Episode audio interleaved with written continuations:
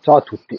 Allora, questo non è un podcast ma è un messaggio audio, quindi mi eh, prendo il diritto di avere una qualità po- pro- potenzialmente peggiore del solito. Magari no, però eh, metto le mani avanti perché sono in strada, sto camminando, quindi potrebbe essere che passino delle moto, delle macchine che facciano abbastanza rumore. Voglio parlarvi del cambiamento che sta avvenendo e eh, darvi più elementi possibili e condividere con voi più informazioni e più, eh, più riflessioni possibili, perché mi rendo conto che non è sempre facile.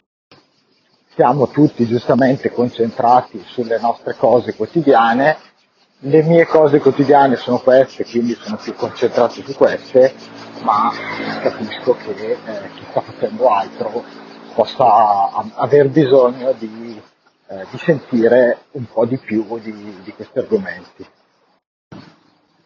Noi stiamo facendo due cose.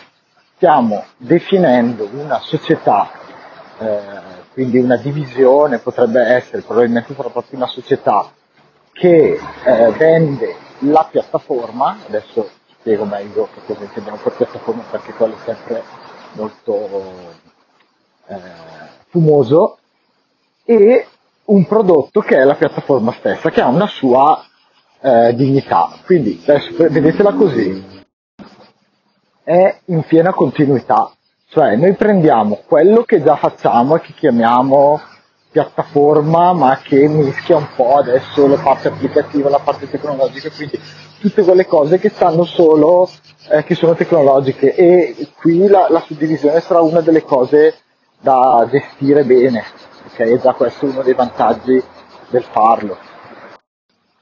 Cioè, cioè cosa è la piattaforma, cosa non è la piattaforma, la contabilità è dentro e fuori, ma quale parte della contabilità, ma la gestione degli oggetti, ci sono tante complicazioni, ma complicazioni semplici, eh, niente di particolare, bisogna soltanto definirle e tra l'altro va bene anche in modo non, non così netto perché tanto. Ok? E quindi eh, andare a isolare per poterla vendere da sola, per potergli dare un nome. Voi pensate che già dare un nome a qualcosa gli aumenta il valore di per sé, gli dà dignità, ti permette di pensare a quella cosa come un'entità che come un prodotto e poi questo prodotto tu lo, eh, lo puoi vendere e lo vendi a chi decidi qual è il tuo mercato.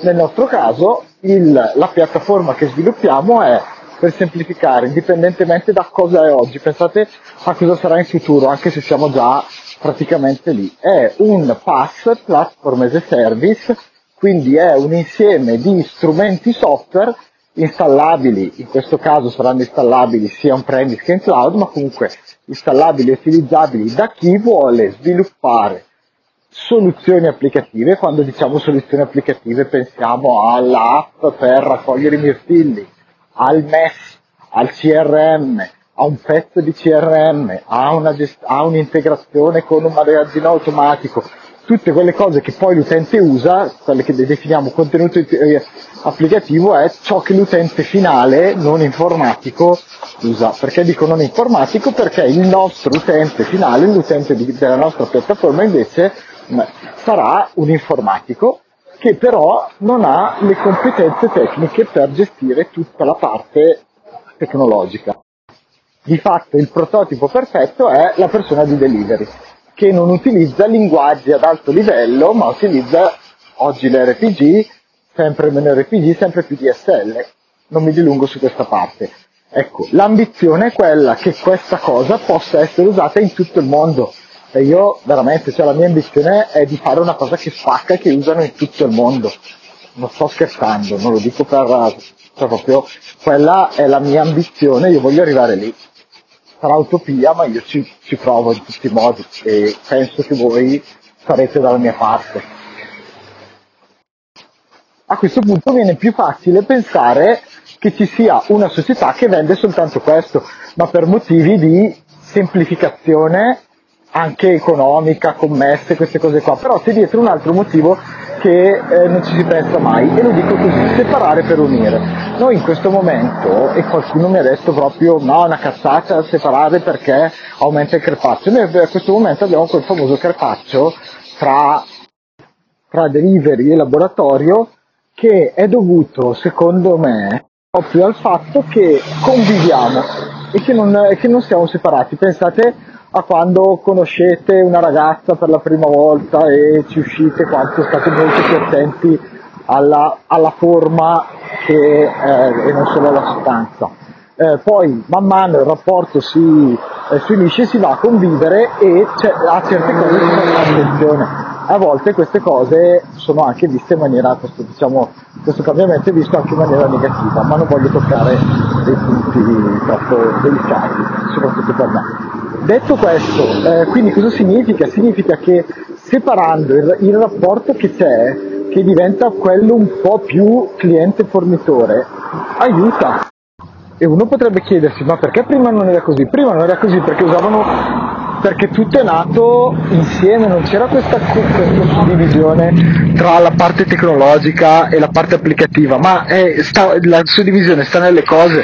Prima si utilizzava tutti la stessa interesse, si utilizzava adesso per banalizzare, si utilizzava il 52-50, non c'era bisogno di avere persone che avessero cultura tecnologica, che utilizzavano il, uh, i, i, linguaggi moderni che sviluppavano interfacce utente web perché, eh, perché, perché non c'erano.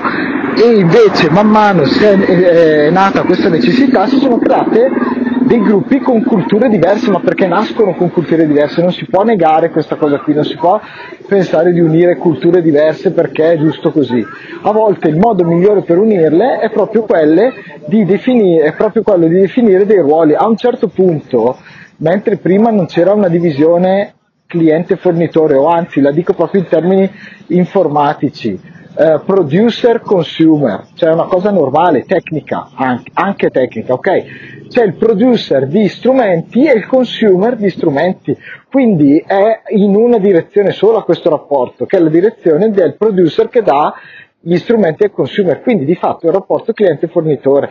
E quindi essendo un rapporto cliente-fornitore va trattato come tale senza pensare di distruggere qualcosa, anzi in realtà come stavo dicendo unisce perché obbliga il produttore a eh, essere più attento nei confronti del consumatore, ad essere a documentare meglio, a spiegare meglio, a raccontare meglio, perché altrimenti il consumatore non lo usa e finché siamo colleghi poi digli sì, non lo usi perché? Quando diventa, saremo ancora colleghi, ma siamo colleghi in cui tu mi devi aiutare a, eh, ad utilizzare i tuoi prodotti, io ti devo vendere i miei prodotti, vendere anche tra virgolette i miei prodotti perché sono belli e ti aiutano davvero, ok? Questa, questa cosa cambia e migliora, questo è il, è il punto. Quindi questo non solo migliorerà i risultati, ma migliorerà anche i rapporti, io ne sono sicuro.